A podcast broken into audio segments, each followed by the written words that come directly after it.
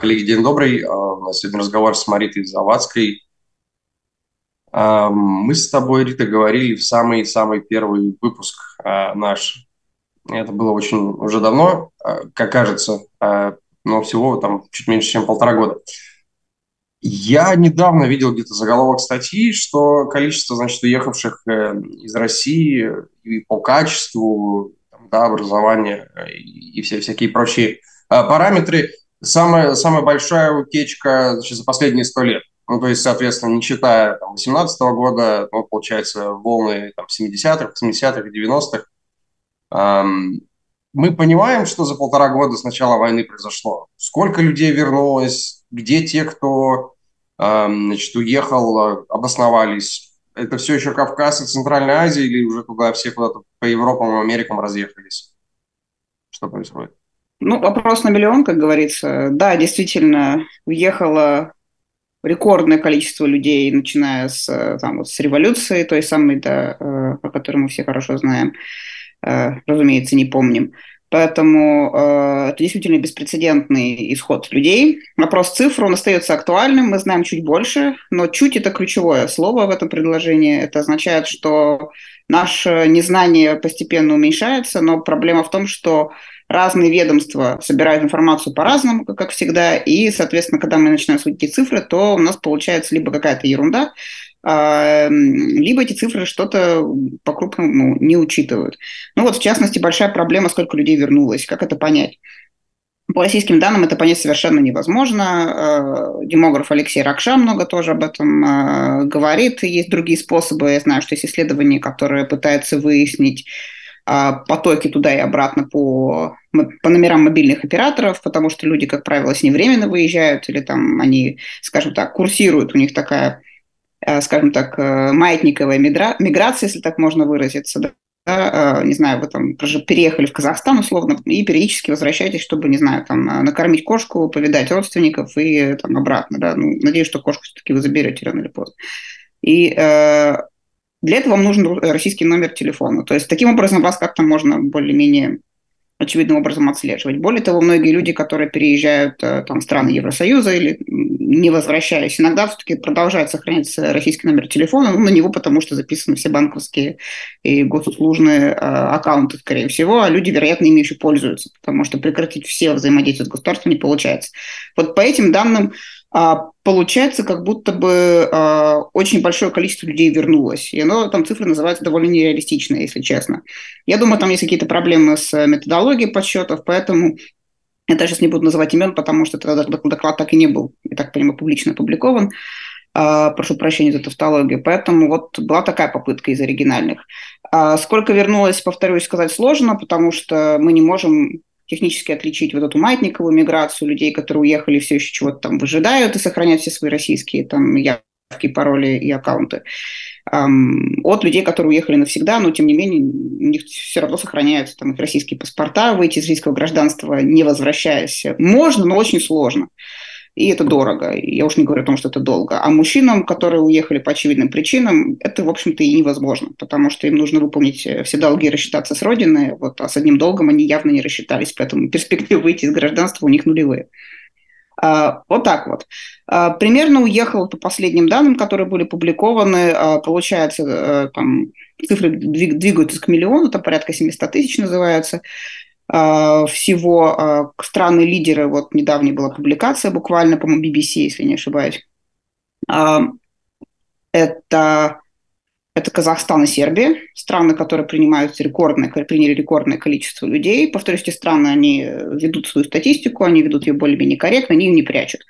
Э, с армянской статистикой не очень понятно, потому что они в силу там, разных э, security причин э, эту статистику показывают не целиком, или она у них недостаточно детализирована. Это, видимо, связано в том числе и с конфликтом с Азербайджаном. А, но, тем не менее, там тоже есть статистика, они ее ведут, э, там действительно много людей. Евросоюз принял примерно такое же количество людей, как и э, один маленький Израиль. Израиль, кажется, принял больше.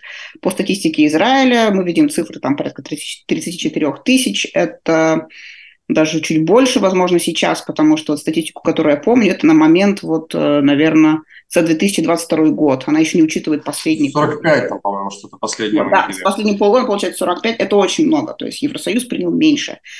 А, но опять-таки Евросоюз, он учитывает вот эти вот э, разного рода ВНЖ, попадают ли в эту статистику гуманитарные визы, кажется, туда не попадают, поэтому тут мы пока не знаем. Лидерами, чемпионами по гуманитарным визам у нас являются Германия и э, внезапно Испания – Э, все знают про Германию, мало кто знает про Испанию. Вообще-то Испания тоже страна, которая достаточно лояльно относится к аппликантам из Российской Федерации. Вот, судя по а, недавним цифрам, э, по статистике Евростата, эта статистика открыта, ее можно посмотреть.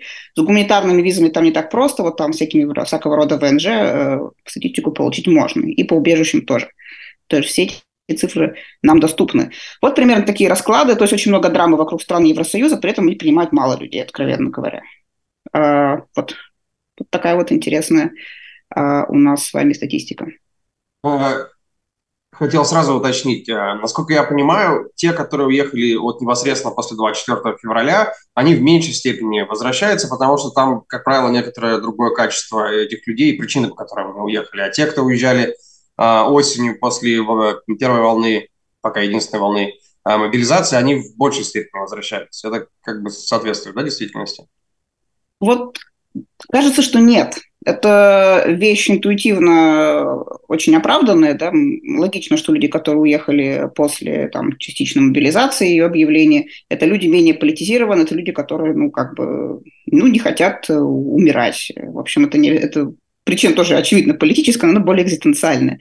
И мы все с вами, вот ученые, аналитики, бросились э, интерпретировать это как, ну, понятно, они там не особо политизированы, это просто, вот как бы вот там пацаны, которые там, или мужики, которые ну, не хотят покалечиться. В общем, разумно, но это не, вот, не про активизм, не про оппозиционность, и как бы и начались разного рода спекуляции на эту тему.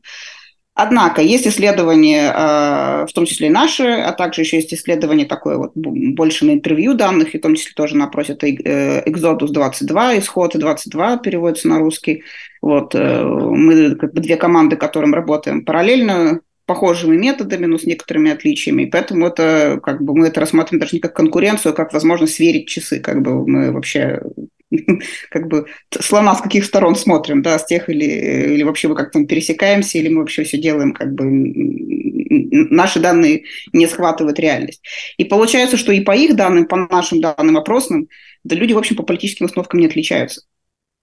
А, не, мы не нашли никакой статистической значимости в плане политизации то есть вот эти вот волны, там, кто там, октября-то, сентября-то, как там они друг друга себя называют, в общем, они не совсем оправданы. Вот эта история, я приехала еще в марте, потому что моя совесть чище, чем там твоя, ты приехал, потому что шкуру свою спасал. Вот эта логика, она, кажется, не работает. Э, эти люди, в общем-то, по своим ориентациям мало чем отличаются. Мы не, мы не видим статистических этих отличий. В интервью мы их тоже не видим. А, риторика, которую люди используют, мотивацию, как они себе это объясняют. Они, конечно, честно говорят, да, я не хочу идти мотивать, э, простите, э, воевать, но я и как бы и Путина не люблю, и режим мне не нравится. И вообще страна идет не туда, куда я хочу. И дальше мы видим, в общем, как бы разного рода вот варианты оппозиционной риторики.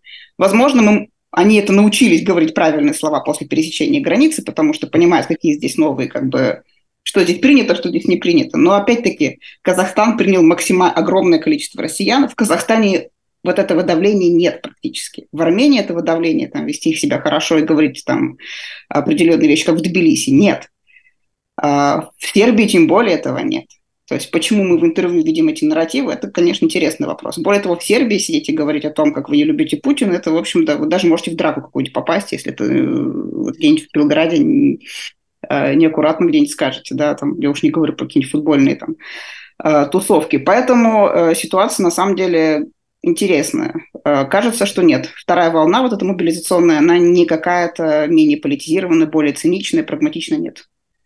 И это объясняет, почему мы не можем понять, кто из них вернулся. Те, кто как бы бежали от призыва, понятно, те там пацаны, которые, не знаю, просто из Южного Урала пересекли границу, посидели несколько, там, пару недель, у них кончились деньги, вернулись.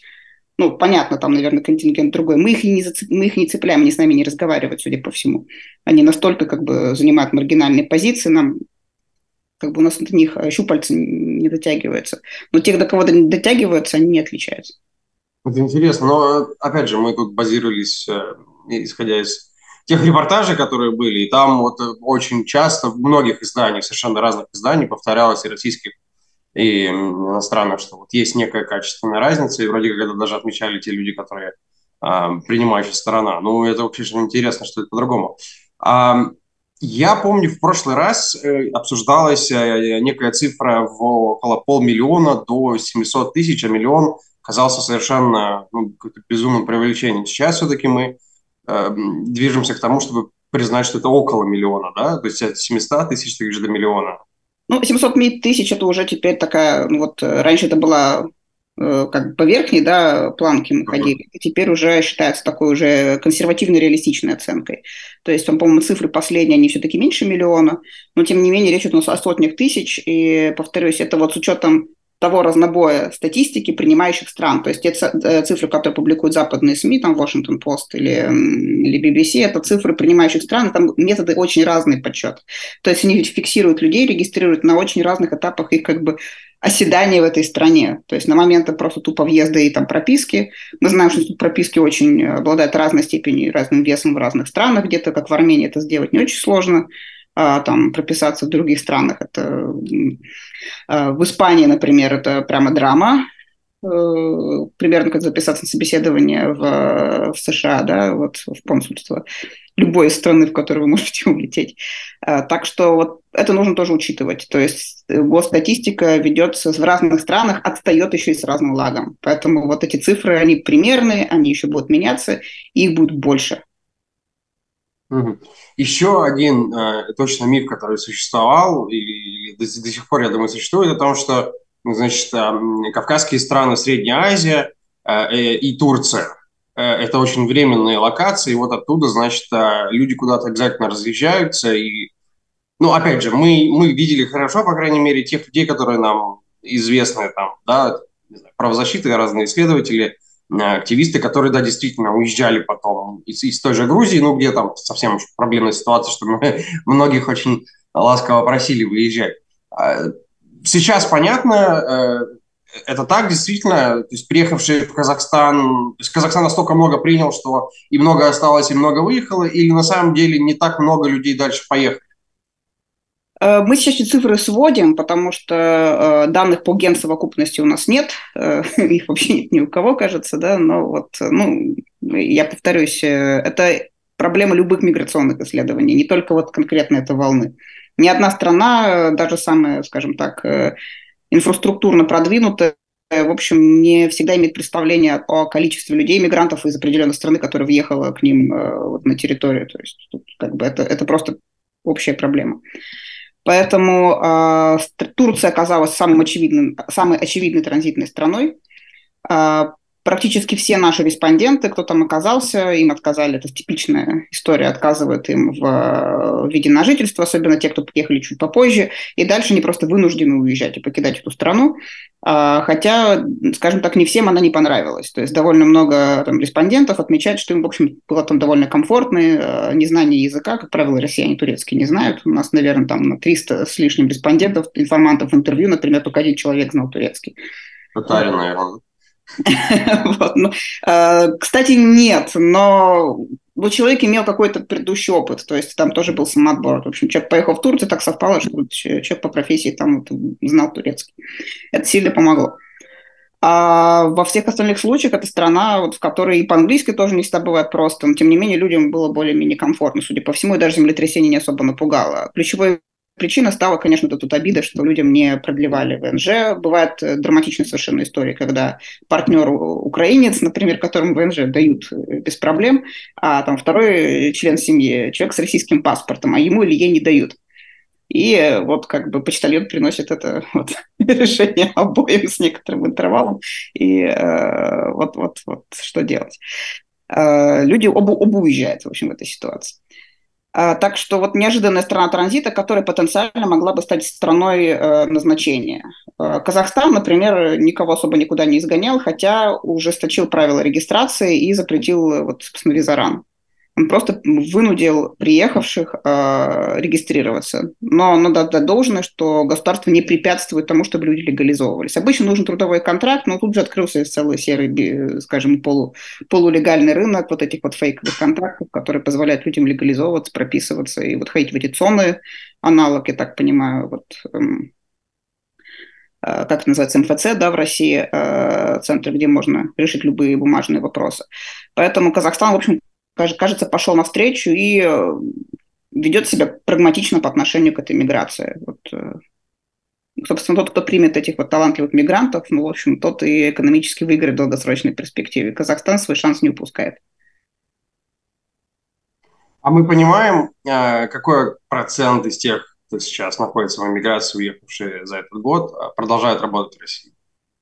Хотя бы примерно. И получить доход из России, так скажем. Их было около трети в начале, это опрос март-апрель апрель прошлого года. Затем их количество существенно сокращается, потому что российские работодатели перестают мириться с тем, что люди работают на дистанте, даже включая айтишников, в общем, без разницы. Люди сами покидают, потому что не хотят платить нерезидентский налог э, в 30%, это никому не интересно. И за этим начинают следить. Э, если раньше, как правило, это вот э, налоговый статус, э, по большому счету он был таким self-reported, ты сам как бы декларируешь, являешься ты, ты или нет. Если налоговая тобой заинтересуется, она, конечно, может, учитывая данные погранслужбы, понять, установить ты резидент или нет. Но это надо специально, чтобы там про тебя что-то искали. То есть, насколько я понимаю, эта система пока что не автоматизирована, хотя есть вот такая вот большая страшилка среди работодателей российских на территории России, что вот таких работников либо их как бы вот по полной программе соблюдать все пункты, а лучше еще уволить, чтобы ну, просто проблем с ними не было. А, поэтому а, сейчас доля по-прежнему большая, но вот она уже, мне кажется, меньше трети становится. По крайней мере, вот по той выборке, с которой мы работаем. Ага. Просто это, ну, мягко скажем, важный был вопрос и остается. В Европейском Союзе уж точно. Э, как бы не, некоторые тоже миф о том, что россияне, значит, тут уехали вроде как, а продолжают работать чуть ли не там на ВПКшные какие-то предприятия, финансируя свою деятельность. Um, в прошлый раз мы точно упоминали с тобой в разговоре о том, говорили о том, что часть этих людей политически активные продолжают, ну, либо там донатить, либо еще какими-то вещами заниматься. Этот процент, он как-то снижается, ну, что, наверное, логично предположить.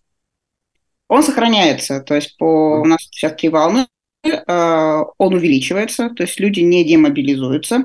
Сейчас у нас будут еще вот буквально в ближайшие там недели э, еще более свежие данные. Ну вот и я так вот осторожно скажу, что интерес к э, участию и даже несмотря на, на падение уровня доходов в среднем, да, люди пострадали экономически. То есть в краткосрочной перспективе мы видим вот такой провал. А в одном из наших отчетов мы даже делали вот такие вот э, графики, где мы сравнивали условно переход из одной категории заработка в другие категории заработка. И там видно, что, ну, в общем, доходы просели. Но уровень субъективного благополучия парадоксальным образом вырос. Хотя мы знаем, что счастливых мигрантов не бывает. Как бы люди, уехавшие в миграцию, это ну, как бы люди, положившие себя, скажем так, ну, пожертвовавшие себя во имя, не знаю, там, своих детей и внуков, то есть э, они уже не будут полностью интегрированными и так далее, с большой вероятностью будут всегда себя чувствовать немножко как бы вот не, не принадлежащим этому комьюнити, да, куда они приехали.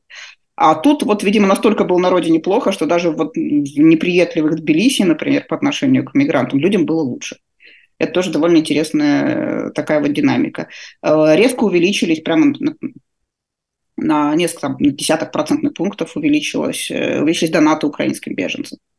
Например, вот на второй волне мы прямо видим, как просто люди начинают больше донатить. Я думаю, это результат social pressure, да, там, mm-hmm. За ним смотрим, мы достаточно хороший русский или нет. А, и плюс люди чувствуют себя как бы морально обязанными, да, то есть э, что чувствуют за собой ответственность.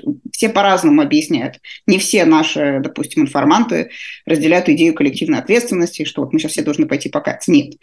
Но, тем не менее, это не мешает им э, донатить на там, не только беженцам, донатить люди э, из СУ, и многие об этом открыто говорят. И я поражаюсь смелости этих людей. Там как бы они вроде еще новые паспорта не получили э, и проживают в местах, откуда их, в общем-то, экстрадировать могут. Но, тем не менее, они этим фактом гордятся. Тоже довольно вот примечательная э, тенденция.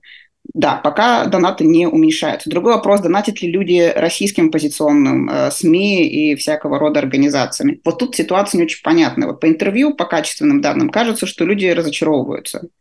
Э, то есть э, происходит такое переключение на украинскую сторону, вот все для фронта, все для победы, но украинской стороны, российская позиция, ну там пускай как-нибудь сама там вот уже вот как бы, как бы сгорел сарай, гори и хат, если коротко. А есть люди, которые четко вот разделяют и тем, и другим, это важно, и э, российская позиция. Там кто-то, например, э, ну, тоже вот в России, который работает, или, не знаю, СМИ, которые вещают на россиян в России, типа «Медузы» и так далее, там, или УВД-инфо, эти донаты тоже важны. Но у меня, по моим ощущениям, пока что, да, не по статистическим данным, вот, а именно по интервью, кажется, что вот наступает усталость. В общем, там людям хочется какого-то значимых подвижек на внутри российском фронте, скажем так, да, вот, невидимым практически, а там ничего не происходит. Ну, правильно ли я понимаю, что не проводится э, грани между, условно говоря, донатить ФБК, да, там, или каким-то другим оппозиционным политическим деятелям, или, условно говоря, там, а, организациям, которые занимаются, ну, не знаю, там, а, феминистскому, да, антивоенному движению или, или СМИ, это все в одну гребенку, типа, вы оппозиция, да, которая не справляется. В общем-то, на самом деле нет. Там очень много нюансов. Мы видим довольно сложный ландшафт вот среди уехавших там, политических мигрантов, давайте их так уж назову. Там есть люди, которые не любят ФБК. Есть люди, которые прямо вот э, сильно передергали при упоминании вот этих вот форумов, э, там, не знаю, вот «Свободной России», Ходорковский и так далее. То есть они их раздражают. Причем, кажется, по интервью качественных, это таких людей большинство, они прям вот их не любят. Ну, в смысле, форумы, как мы будем дальше этот шкуру неубитого медведя делить, да?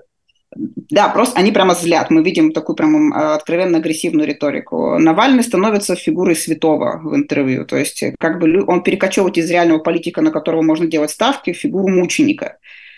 И прослеживается такой мотив, мы бы и рады им донатить, а что, как бы, вот без Навального эти ребята уже не вывозят, а Навальный уже не выйдет. То есть, ну, такой вот пессимизм, который захватывает постепенно. Вот еще такой второй нарратив, если я так могу сейчас очень таким скетчем не донатить, но молиться, да? Да, ну, а третье более радикально, типа, все, Россия, до свидания, все, что там будет, нам уже не важно. А, мы такой, как бы, вот, э, мы фокусируемся на Украине и на тех рус... Э, россиянах, да, не говорю с русских, потому что эта терминология вообще, этнизация не используется практически нигде, такой мавитон. А, мы помогаем украинской стороне и тем россиянам, которые помогают украинской стороне. Не знаю, добровольческий корпус, который там, или люди, которые их рекрутируют там, через полякам. Вот, вот, вот это да. Вот, ну, как... да, подожди, давай вот это место поподробнее. То есть больше донатят а, военизированным организациям, где участвуют россияне, чем, условно говоря, ПБК или другим политическим организациям и меньше. Это очень маргинально. Смотри, вот эти, э, там есть несколько, есть же волонтеры, которые не связаны с правыми радикальными силами, там, а есть те, которые связаны. Ну, то есть там есть эта вот связка, и там есть, как бы, это непонятно. То есть есть волонтеры, которые, ну, не, как бы, не правы по своим взглядам, просто не хотят, не знаю, воевать за Украину. Вот Дадин же теперь вот пошел вот и воюет, недавно дал интервью «Медузе». Э, и вряд ли он вдруг правый, да, ни с того ни с сего. А, им донатят меньше. Э, как бы вот к оружию в руках люди относятся с осторожностью. Но есть тенденция тех, которые, скажем так, похоронили российскую оппозицию, считают, что там уже помогать некому, и вообще Россия это как бы как политический проект э, не состоялась, они переключаются, если не кому-то донатят, то украинской стороне, и, в общем-то, считают, что вот э, оружие в руках – это единственный способ теперь вот просто вот восстановить баланс, не знаю, добра и зла на земле или, по крайней мере, в рамках это, это, этой территории. Что касается поддержки РДК, вот если сейчас прям назовем mm-hmm. да, конкретно, у них очень маленькая, вообще практически нету. То есть среди наших опрошенных это абсолютно маргинально. Эти люди пугают. Все считают их, э, там, естественно, никто не верит, что это Пономарев к ним имеет прямое отношение. Да, к Пономареву отношение плохое. Никто его всерьез не воспринимает. Это фигура не, не имеющая за собой конституции среди, по крайней мере, уехавших. А, наоборот, ФАС Э, у них есть своя четко э, четко, скажем так, определ, определенная аудитория, которая вот прям видно, ну, естественно, это женщины там, или трансперсоны, или люди, которые себя идентифицируют там, как каким-то, скажем так, неконвенциональным да, для традиционного общества способом. И э, это поколенческий разрыв. Это люди моложе там, 30 лет, там, 28. То есть там ФАС прямо четко появляется, эти люди не боятся политики, для них ФАС действительно политическая сила, э, они принимают методы, которыми они ведут свою политическую борьбу, и э, считают, что за этим будущее, но тоже, опять-таки, там очень много горечи в этих словах, что вот, ну вот опять вот эти вот мужики из оппозиции придут, опять начнут вот это вот свое. а, там тоже есть такая досада. В общем, досада, горечь со всех сторон, э, всех очень э, печалит состояние российской оппозиции на, на сегодняшний день. Хотя я бы не сказала, вот как политический аналитик, ну, в общем, российская оппозиция, пожалуй, вот никогда не была еще такой мобилизована, как последние там 3-4 года. Вот. Не, ну понятно, что и требует, и хочется каких-то более ощутимых результатов. А есть э, какое-то возрастное разделение по тем, кто разочаровался совсем или нет? То есть, типа, те, кто моложе, еще хотят увидеть Россию, кто постарше, типа, все, уже пенсия в Черногории, там помирать. Э, да, поколение прямо играет большое значение. То есть э, здесь можно, наверное, выстроить какой-нибудь интересные вот эти вот пространственные там оси, там вот и посмотреть, кто там как размежевывается. Я думаю, кто-нибудь отдельно этим когда-нибудь займется. А, а, первый момент э, – эмиграция, которая, мигранты, которые старше, условно, там 50-55 лет – это люди, которые совершенно не, просто, не про постколониальный, деколониальный нарратив. Они не понимают эту риторику, они не готовы ее впитывать, они даже не, как бы, не всегда понимают, о чем вопрос интервьюера, если там вдруг что-то подобное звучит. История про коллективную там вот эту ответственность, она, они тоже не покупают. Более критическое отношение к украинской стороне, потому что они воспринимают это как вот, они помнят Советский Союз. Для них это там их реальная жизнь, они там вместе служили, там у них, может быть, есть какие-то связи, они часто ездили на территорию Украины, или наоборот, у них есть родственники. А, или Грузии, например, или других стран, вот, бывших республик Советского Союза. У них другое отношение. Вот это вот советское прошлое, именно которое они переживали, видимо, в лучшие годы своей жизни, как они считают, с этим очень сложно, как бы ты вот... Э, это не, не, не какой-то непоколебимый стоп, даже вот среди оппозиционно настроенных людей. Они не то чтобы ностальгируют, но для них это как бы вот своя реальность, которая у них все еще как бы вот в голове есть и сидит, и определяет то, как они называют вещи вот сейчас. А, там, не знаю, все люди в возрасте 25 лет оскорбятся. А, да, и есть вот молодежь, которая действительно принимает риторику, старается как-то эмпатически относиться к украинской стороне и ну, как-то продемонстрировать свое участие и показать делами, что они не только проговорить, но еще и что-то сделать. Ну вот да, вот. И, конечно, есть такой модус покаяния полностью, вот такой, когда люди пол, полностью отрицают свою связь с Россией, хоронят себя как бы в России полностью и переизобретают в новом месте, там меняют имена, такой синдром Воложа, да, а, получается, да, вот. Э, или э, я еще вот такой забавный термин услышала в Тбилиси от коллеги трансукраинцы, это люди, которые вспоминают там украинскую прабабушку, вдруг начинают переходить там, дай бог, на украинский какой-то, да, или какую-то его версию, или пытаться его учить, и э, просто вот... Хорошо, вот эта, группа, эта группа, это какое количество людей? Это очень процент. маленький процент. Это, наверное, процент, я думаю, процентов 5, это вот, вот максимум, наверное, от того, что, с кем мы имеем дело. Но они очень видны. Ну, потому ну, что, ну, как бы, вот, да, вот для них просто вся поляна расчищена. Их готовы слушать, и как бы возникает такая пропаганда, наоборот, они меньшинство от всей российской оппозиции, но если мы их видим, то мы их видим везде.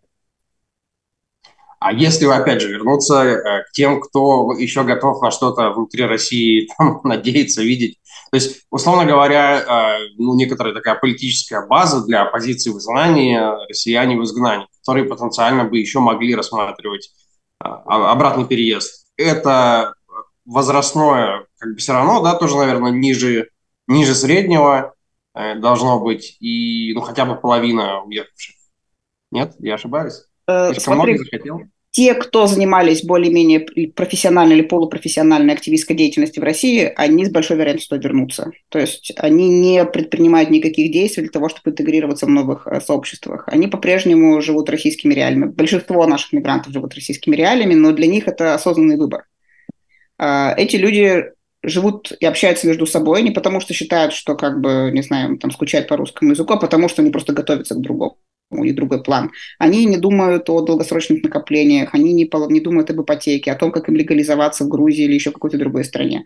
То есть вот этот небольшой процент людей, которые были, не знаю, там, full-time активистами ФБК, с большой вероятностью вернутся. Понятное дело, что эта вероятность ну, будет снижаться, чем вот с каждым месяцем войны, с каждым годом войны, понятное дело, что люди могут пересматривать свои планы, но эти люди действительно политизированы, не вернутся, и они поддерживают связь с теми, кто остался. Для них это, ну, вот, просто это, это, это понятная тактика, стратегия, у них нет бардака в голове какой-то там вот тумана. Там все понятно, что, что они делают. Похожая история с ФАС, например. То есть они там могут э, не соглашаться по тактическим каким-то действиям, но тем не менее они ориентированы на Россию, тех, кто находится на территории России. Вот это искупительного нарратива там нет, там, там нарратив действий. Что мы будем делать, и как бы там не про похороны России, а про, про будущее, про проекты будущего. А подавляющее большинство мигрантов – это просто люди, которые станут экономическими мигрантами. Они э, окопаются в новых местах, э, они легализуются рано или поздно, или идут в ту страну, в которой это можно будет сделать без каких-то проблем или с меньшими проблемами. И э, ну, вот в большинстве стран во втором-третьем поколении это просто граждане уже вот тех стран, где они окажутся. Ну, в зависимости, опять-таки, от миграционной политики принимающей страны. Там одно дело, вы уехали, не знаю, там, в Казахстан, другое дело, вы уехали в Японию. Наверное, там будет сложнее. Ага, то есть есть у нас и Япония. До Японии доезжают. Очень мало. Очень мало. Вообще люди есть везде практически. Там есть в ЮАР, есть в Японии, Исландия есть. Но это вот по пальцам, там, не знаю, на руке могу пересчитать сколько. Ну, хорошо. Казахстан, если я правильно понимаю, Казахстан, Армения, Сербия, это вне ЕС, да? Ну, Израиль, четыре. Да. Дальше идет ЕС, если полностью его брать, и потом, наверное, США. Ну, Грузия, Армения все-таки, наверное, до ЕС принимали, они приняли очень большое количество. Грузия, Армения, да, да, Грузия, Армения все-таки никуда не делись. Кыргызстан э, – это прямо типичная транзитная страна, просто страна, через которую все прошли в Казахстан примерно так. Или еще куда-то. Либо страны, в которых люди ждут немецкую гуманитарную визу. более-менее во всех этих странах э, Центральной Азии, да, и вот Южного Кавказа люди ждут немецкую гуманитарную визу. А, разумеется, это Кипр, Таиланд – страны для программистов. И удивительным образом у нас не попадают Эмираты. Хотя Эмираты приняли очень большое количество россиян, но есть отдельные какие-то исследования, но это вот действительно другие россияне.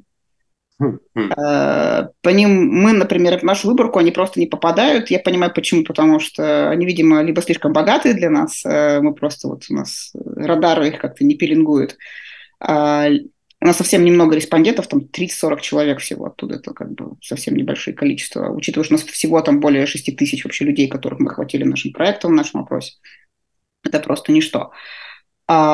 И это люди, которые, вероятно, это тоже политическая миграция, но это очень прагматичная, э, прагматичная миграция. Это миграция про выведение активов из территории России, про выживание. Вот, э, вот такая вот Касабланка. Вот, Э, где-то в Дубае. Вот, э, в общем, вот такая вот интересная история. Про них мы знаем крайне мало, но очень много журналистских расследований. Только вот недавно стали появляться какие-то более э, внятные, внятная академическая, там, около академическая аналитика.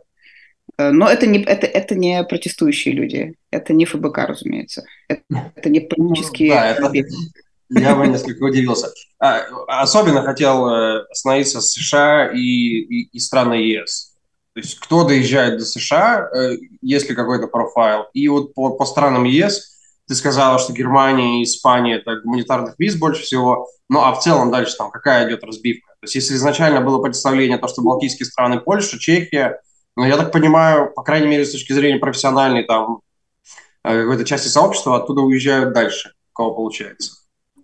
А, ну, смотри, на самом деле Польша здесь тоже не проседает. Напомню, третья в этом списке, так что поляки выдают хорошо. Из стран ЕС, да? Из стран ЕС, да. Так что, несмотря на то, что там риторика довольно агрессивная и жесткая, и мало чем отличается там, от эстонской риторики, да, или латвийской, а, но, тем не менее, они людей принимают. Другой вопрос, что там действительно нужно показать, э, не знаю, что вы революционер, я сейчас так сутрирую, в третьем поколении, что вы там были против Путина, вообще ваша прабабушка была против Путина. Вот тогда как бы у вас все хорошо. Там иногда бывает доходит до абсурда, что, не знаю, вот, э, действительно нужно доказать, что вас задерживали, ходили на протесты, и как бы вы достойны того, чтобы вот получить, вот, не знаю, там, вот, э, эту visiting scholar fellowship вот в этом университете по основанию scholar at risk, да, или вот э, россиянин, который имеет за собой как бы вот, вам нужно заслужить это, и причем mm-hmm. не спрашивают. Э, это, наверное, вот польская история. Как правило, те, кто получает документы в ЕС в этих странах, у них мало возможностей, даже если бы они бы хотели, куда-то двинуться дальше. То есть, если это гуманитарная виза, вы привязаны к этой стране.